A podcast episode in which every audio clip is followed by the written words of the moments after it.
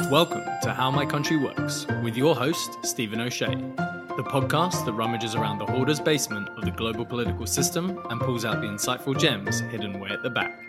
Each episode, we'll be working alphabetically through different countries' politics so you can show off to your friends and maybe gain a slightly better understanding of just how those countries work.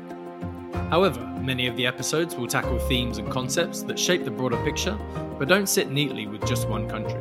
With this in mind, we'll be looking to do a bonus episode every so often to help fill you in. And next up, what's a coalition?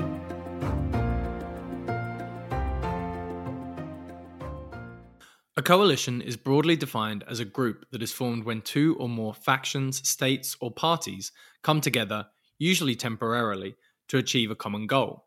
In politics, there are two common iterations. The first is a group of countries forming a coalition to defeat another country or group of countries militarily. This was recently exemplified by the coalition of countries that worked together to fight the Taliban in Afghanistan over the last 20 years. The second is when one party fails to achieve a majority of the vote in an election, and therefore a majority of seats in the government, and so has to form a coalition with one or more parties in order to pass legislation and govern. They are also formed in an emergency and war situations due to the extreme nature of the circumstance.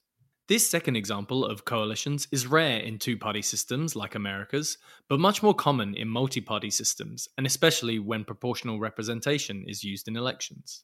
As an example, the United Kingdom had a coalition government from 2010 to 2015 between the Conservatives and the Liberal Democrats. However, Britain's electoral system makes these kind of coalitions relatively rare. In contrast, in much of Europe, coalitions are fairly common. And in Australia, there's a standing coalition between the Liberals and the Nationals that allows both parties to target individual seats and helps improve their chances of getting into power. This ability to appeal to a wider swathe of voters showcases one of the main appeals of coalitions, though their main drawback is that they can be more unstable and more unproductive than a single party government due to the need to please multiple factions. Well, hopefully that gives you a bit of an idea around what a coalition is. We're on a break this week preparing for the new season, but we'll be back soon with more bonus episodes and the first country beginning with the letter B, the Bahamas. As always, please do rate us on your podcast app and recommend us to any friends that have a hankering for political knowledge.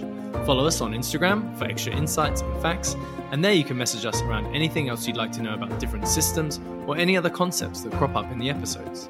This episode is produced by Stephen O'Shea, and sound editing is by Lucy Best. See you next time, and remember to keep asking how my country works.